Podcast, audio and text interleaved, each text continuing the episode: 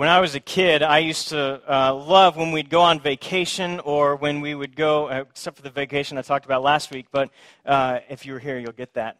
Um, or, or anytime I was going to go on a camping trip with my, my dad and my brother, or we were getting ready to go with the Boy Scouts, I just would get really excited because one of my favorite things to do um, as a control freak was to take out the map and to plan our route. I love just getting out the map and seeing, okay, where are we going where are we going? Like, where is the end point and how are we, we going to get there? Um, this is the map that my wife and I bought when we moved from Belton, uh, Texas. If I can open this up all the way without tearing it, it's kind of old. Um, it was 10 years ago. So we moved from Belton, Texas, just north of here in Austin, all the way up to Massachusetts. This was our time that we served as foreign missionaries. Uh, if you've ever been in the Northeast, you know it's about as foreign as you can get from Texas. But I love planning our route. Like, are we going to go through New York City? Are we going to go through Ohio? How are we going to get there? What's going to be the way that we get there? And the roadmap is perfect because it tells you exactly where you need to go and how to get there. Last week, we started a series in the book of Philippians um, called Joyride because the entire book of Philippians is about living the Christian life, and overwhelmingly, Paul says that the Christian life should be characterized by joy. 16 times in just four short little chapters, he uses this idea of joy or rejoice or be glad. And then in the first chapter, we saw that the, the very first step in getting on the ride of your life and experiencing that kind of joy that God wants you to experience starts with a relationship with Jesus Christ. Because Paul had that settled. He was a believer in Jesus Christ, and so were the Philippians that he was writing to. And he's reminding them of their faith in Jesus Christ and how this should bring them joy. Remember, Paul had, he was writing this letter from prison. He'd been beaten, he'd been uh, flogged, he'd been stoned to the point of death, he was left for dead, he'd been shipwrecked, yet no matter what happens, he's able to write this letter about being joyful and having joy because Paul understood that this life wasn't all there is. He had something that he was looking forward to, and so he knew that no matter what happened, even if it meant his death, that he was going to be united with Christ someday. He was going to stand and be with God in heaven, and for him, that brought him great peace and great joy, knowing that someday I'm going to stand with God in heaven. But he said, he, in verse 26, I believe it is uh, last week, 21 through 26, he says, Look, if, if I am going to go on living, it's going to mean fruitful labor for me. I'm going to work for the gospel. And what we saw last week is that as believers, we get our joy from being single minded. And that single minded focus is on Christ and the gospel. 16, 17 times in this chapter, first chapter, Paul uses the word Christ. Five times he re- references the gospel. You think there was something on his mind in one chapter? To use the same word over and over and over again. He's got one thing on his mind, and he's reminding the Philippians keep this at the forefront of your mind. This is what needs to be your focus. Now, what he's not saying is you need to sit down and just have Bible studies and prayer meetings and sing songs off the Christian radio. Like, that's not what Paul's saying. Paul is saying everything that you do, no matter what it is you do, no matter how mundane the daily activity, everything that you do at the forefront of your mind ought to be the gospel and Jesus Christ. And how do I bring God glory through this? So, moms, dads, as you're taking your kids to soccer practice or baseball practice, you're not just going to soccer practice and baseball practice, you're headed to the mission field. Like, on your way, you need to be praying God, which of these parents do I need to connect with? Like, is there a mom who's just really struggling with their, their soon to be teenage boy that, that I just need to pray for? And just let her know that it's going to be okay. Like, if she needs to cry, I just need to let her know it's okay to cry. Like, he's on the field, he can't see you. It's all right. Or maybe there's, there's a parent that, that I just need to have a spiritual conversation with. When I'm on my way into the office, maybe I, I need to pray through God, is there someone new here that, that I just need to take to lunch and get to know them a little bit better? Or I need to try to grab coffee when they're grabbing their coffee and ask them how their, their kids are doing. Just ask how things are going at home. Is there one of my neighbors that, uh, that I've noticed his, his wife isn't around anymore? Like, I don't see his wife anymore. Should I go over and just, when he's outside cutting his grass, walk over and say, I've noticed your wife's not here anymore. Just want to see if everything's okay. I mean, these are the kinds of things that are just everyday types of things, but when you put yourself in that mindset that that the gospel is everything, that I'm going to be single minded focus, your perspective changes. Because you realize that in the end, there's only one thing that matters, and that's where someone spends eternity. And we may have that settled for ourselves, but there's something that brings joy about seeing other people come to that place as well. And so Paul tells us that, man, if, you, if you're single minded, focused on, the, on Christ and the gospel, that's going to be the ride of your life. And now Paul gives us the roadmap to joy in chapter 2. This is what we're going to see in chapter 2 is the roadmap to joy. He lays it out. He says, look, I don't want to just tell you what you're striving for. I'm going to show you how to get there. I'm going to lay it out for you. I'm going to give you this roadmap so that you'll know how you can get there. He starts in... Uh, let me just kind of spoil this for you. Spoiler alert, all right? The whole chapter is about one thing. The roadmap to joy begins with a submissive mind. This whole chapter is about having a submissive mindset, right? The first chapter was about being single minded. This chapter is about having the submissive mind. You have to submit your mind to God, God's will and His purposes. Once you do that, you begin to be on the roadmap for joy. Uh, and, and Paul actually three different ways he characterizes this roadmap to joy. Let's start in verse 1 and begin to look at this. We're going to see three characteristics of the submissive mind. Three characteristics of the submissive mind. Philippians chapter 2, beginning in verse 1. He says, If. All right, now let's stop there. All right, we got one word in and we're going to stop. So, if. So, these things that Paul is getting ready to list, these are not conditional things what Paul is getting ready to say, these are certain things. These are things that Paul is certain of that are true of the Philippians because of their faith in Jesus Christ. So if you have a pen, there's some on the end of the aisle. Um, if you like to write in your Bible, I've done this in mine. I crossed the word if out and wrote since because that's a little bit better understanding of, of Paul's intention here. Okay, so let's take that word if out and write since. So Paul says, since you have encouragement from being united with Christ, what is it? Since you have comfort from his love, since you have fellowship with the Spirit, since you have tenderness and compassion, then make my joy complete. And then what does he say? Make my joy complete by being like minded, having the same love, being one in spirit and purpose. That kind of sounds like single mindedness to me, doesn't it? It kind of sounds like Paul saying, hey, make my joy complete by being single minded because you have you have encouragement with Christ, you have comfort from his love, you have fellowship with the Spirit, you have tenderness and compassion. You have all those things because you have your faith in Jesus Christ. Now make my joy complete, make my joy to the full by being like minded, having the same Spirit, being one in spirit and purpose. And this is what he says. Here's how we get there. Here's where he begins the roadmap. He says, Do nothing out of selfish ambition or vain conceit, but in humility consider others better than yourselves. Each of you should look not only to your own interest, but also to the interest of others. What Paul is saying here is, is that the submissive mind begins with genuine humility. The first characteristic of a submissive mind is genuine humility. He says, each of you should, should in humility, consider others better than yourselves.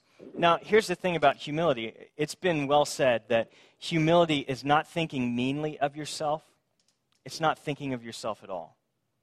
Right? Humility is not, oh, I'm, I'm not that good. Right? It's not when you get down on yourself. That's not genuine humility.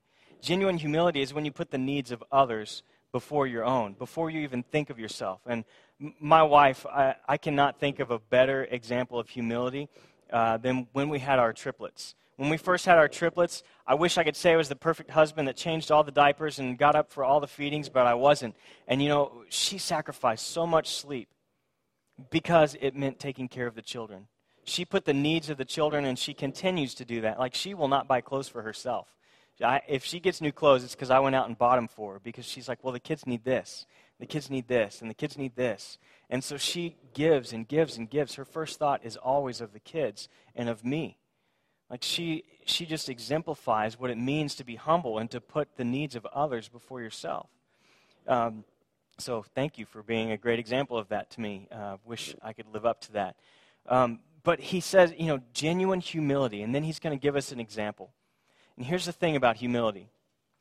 You can write this down. Humility is like underwear. It's essential, but it's indecent if you go around showing it off to other people. All right? We all need underwear, but we don't go showing it off to other people. It's the same is true with humility. We all need humility, but you can't go showing it off to other people. I love the story of Bob Hope was given a medal by John F. Kennedy after his work with the USO in World War II, and um, somebody was asking him about this this very special medal that he gets from the president, and he says, "You know, I feel very humble, but I think I have the strength of character to fight that." I just love that. I love that mindset of, you know what, I feel humble, but I'm going to fight that feeling. I'm just going to be humble. So let's see this example that Paul lays out for us. He uses Jesus Christ as the best example of humility. In verse 5, he says, Your attitude should be the same as that of Christ Jesus, who, being in very nature God, did not consider equality with God something to be grasped, but made himself nothing what Paul is talking about here is that Jesus Christ, when he was in heaven, he is God. He has all the rights that God should have. He has all the abilities that God should have. He has all the, the honor and respect that is due him because he's God. Yet, he humbled himself. He set those things aside and said, I'm going to become a man. I'm going to take the form of a servant because that's what mankind needs. They need God in the flesh and I'm going to do that. And he says he, he made himself nothing, taking the very nature of a servant, being made in human likeness. And being found in appearance as a man, he humbled himself and became obedient to death, even death on a cross.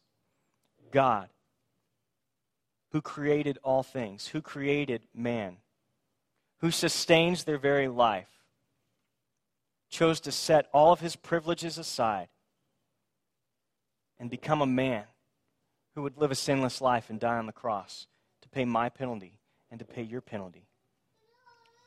Not because it benefited him in some way. In fact, if you read those chapters before he goes to the cross, this was not something that he was looking forward to, but he knew it had to be done for the good of all mankind. And so he does it in humility, obediently following after God, not once sinning in his entire life, as to bring honor and glory to God so that he would be able to pay that penalty. It says, therefore, because of this, because of his obedience to God, therefore, God exalted him to the highest place and gave him the name that is above every name, that at the name of Jesus Christ every knee should bow in heaven and on earth and under the earth, and every tongue confess that Jesus Christ is Lord to the glory of God the Father. Now, I love these verses because they remind us again, Paul's reminding the, the Philippians again that, look, even the people that are giving you a hard time now, they want to they want to give you a hard time about believing in Jesus Christ. They want to mock your faith.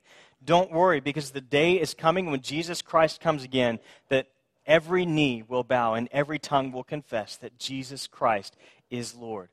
You don't have to worry about that. They're going to know it's true. They're going to know that it's true. Because God has exalted Jesus to the highest place because of his humility because of his genuine humility, taking on the form of a servant. Let's go on. Paul says, therefore, so using Christ as the example, because Christ is our example, and because you have a relationship with Jesus Christ, you have put your faith in Jesus Christ, and you're saved through faith in him. Therefore, my dear friends, if you have always obeyed, not only in my presence, but much more in my absence, continue to work out your salvation with fear and trembling, for it is God who works in you to will and to act according to his purposes. Now, this is what we see here that first characteristic of a submissive mind is that genuine humility, that we would be genuinely humble. As Jesus was genuinely humble, he didn't take any privileges for himself, even though he was God and he could have. He set that all aside to serve others and to serve above all God by serving others. Right? That's our model, that's our example is that genuine humility of Jesus Christ. The next thing we see is obedience. put it another way, the pursuit of God's purposes.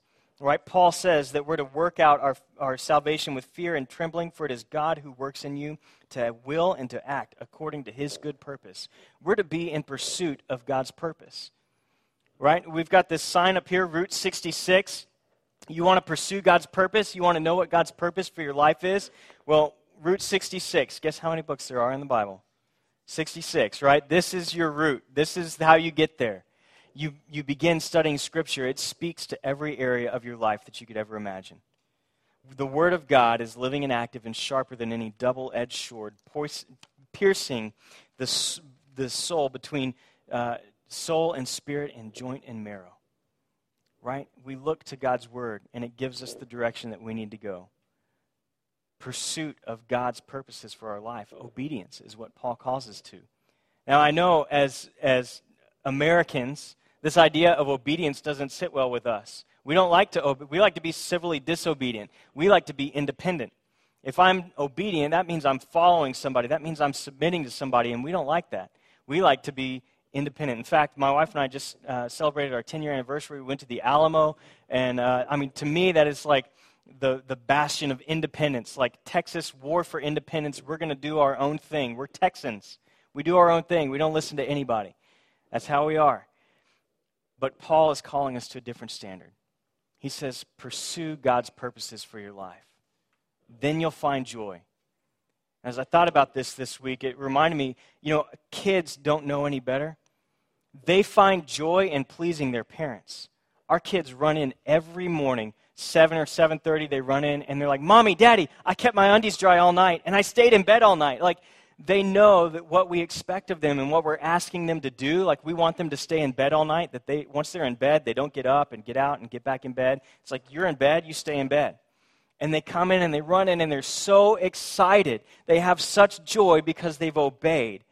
And they know that that's going to bring joy to mommy and daddy, that they've done something that pleases their parents. This is the same mindset that we ought to have, that God lays out for us his expectations. These, the, the scripture is not a list of do's and don'ts to keep us from having fun or to keep us from experiencing the things of this world, the joy that God has for us. No, God lays these things out for us so that we'll know what brings Him joy. And by doing them, we can experience that same joy. He lays it out for us. Paul says this He says, Work out your salvation. Now, it's important that we notice it says, Work out, not work for. Right? You cannot work for your salvation. You have to work out your salvation. Salvation is by grace through faith in Jesus Christ alone. And that word, work out, that he uses there is really, uh, he's saying, work in such a way that you could show the results of your salvation.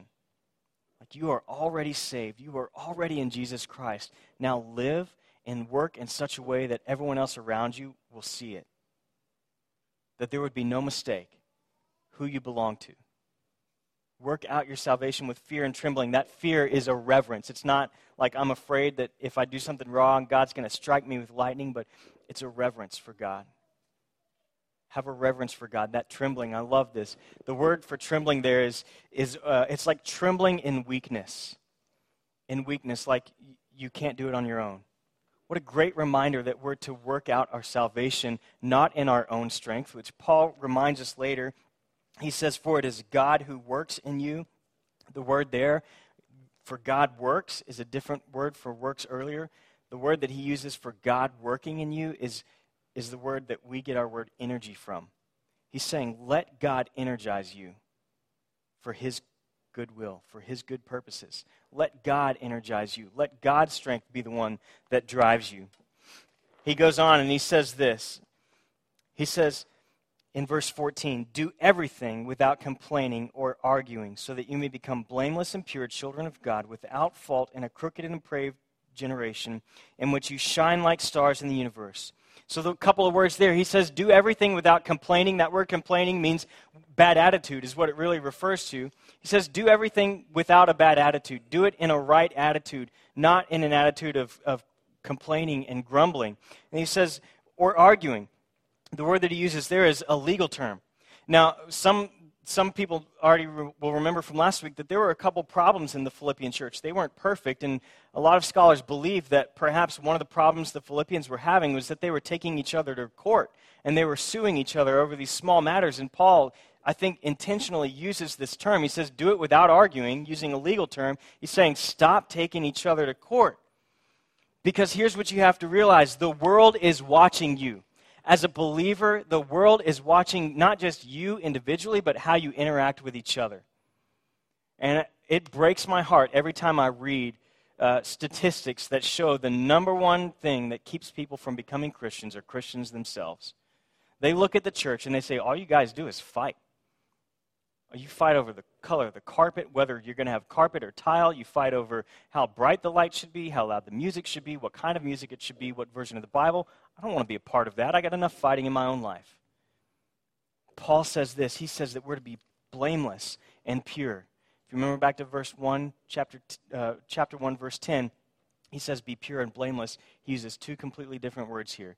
He says, be blameless. And that doesn't mean perfect, that just means be above reproach. So that you would live in such a way that if anyone would come to you and say, uh, would accuse you of something, that everyone else around you would say, that is no way that Charlie kicked that dog. That is not in his character, right? And then he says, be pure. The word that he uses describes uh, untainted wine, like strong drink or metal that has not been mixed with a weaker metal.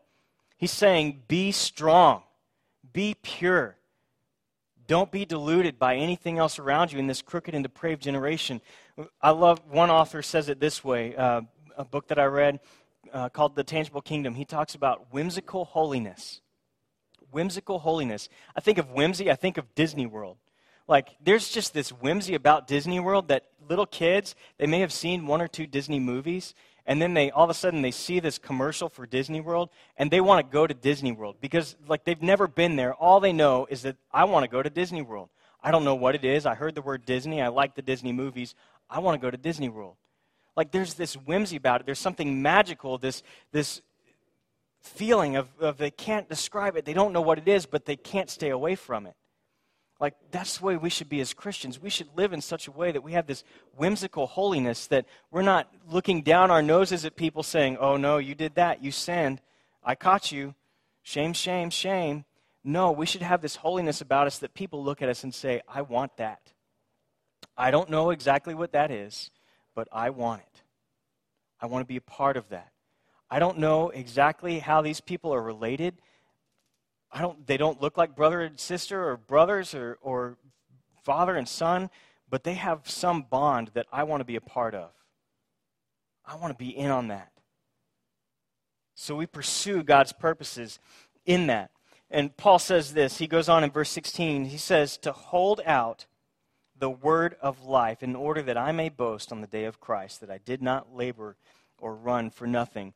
And he says that word hold out is a beautiful word in the, in the secular term, this is the word that would have been used like you're holding out a drink to offer it to your guest. He says, hold out the word of life. Hold out the gospel as to offer it to your guests. Let me ask you, who are you offering the gospel to in your life? Who are you offering the chance to see, hear, and respond to the life changing reality of Jesus Christ? We want to be offering out the words of life. We're going to have a beautiful picture of that this afternoon when we head down to Blue Hole. Uh, Erin's going to be baptized, and you're going to get to hear some of her testimony that of how she came to Jesus Christ, and, and that's a beautiful picture of how we, we offer out the words of life.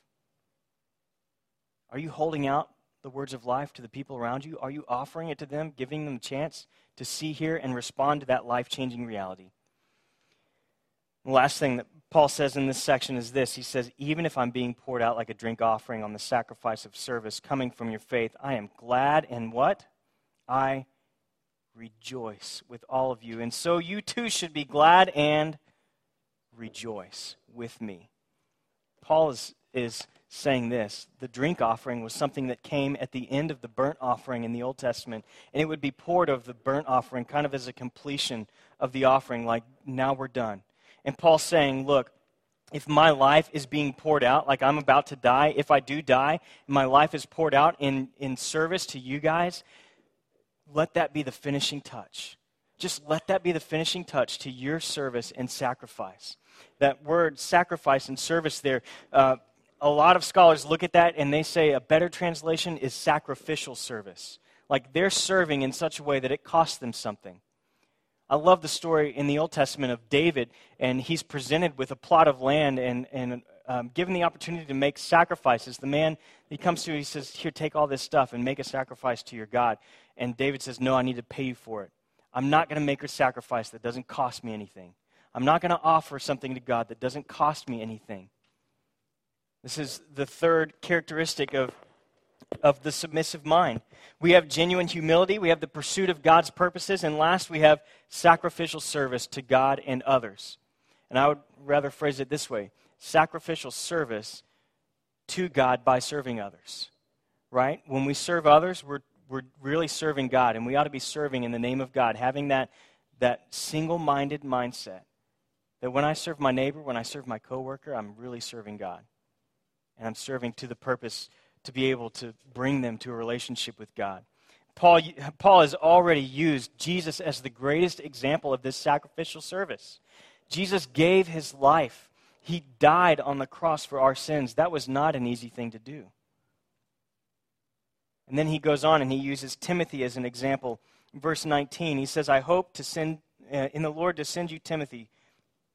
I am also cheered when I receive news about you. And then he says, I have no one else like him speaking of Timothy, who takes a genuine interest in your welfare. This is the key. For everyone else looks out for his own interest, not those of Jesus Christ. Like Timothy has taken a real interest in the people. He's taken a real interest not just in their welfare, but in the name of Jesus Christ.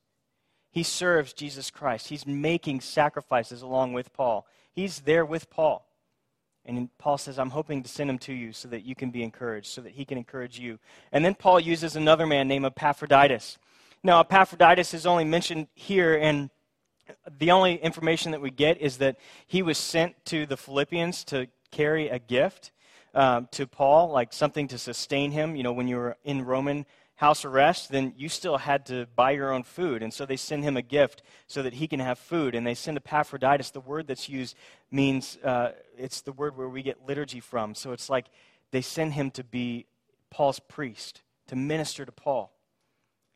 And I love the way Paul describes him. Paul describes him as a fellow worker and a fellow soldier. Sadly, for Epaphroditus, he got sick to the point where he almost died. And Paul says, Look, he was worried because he heard that you guys are worried about him being sick and almost dying, so I'm sending him back.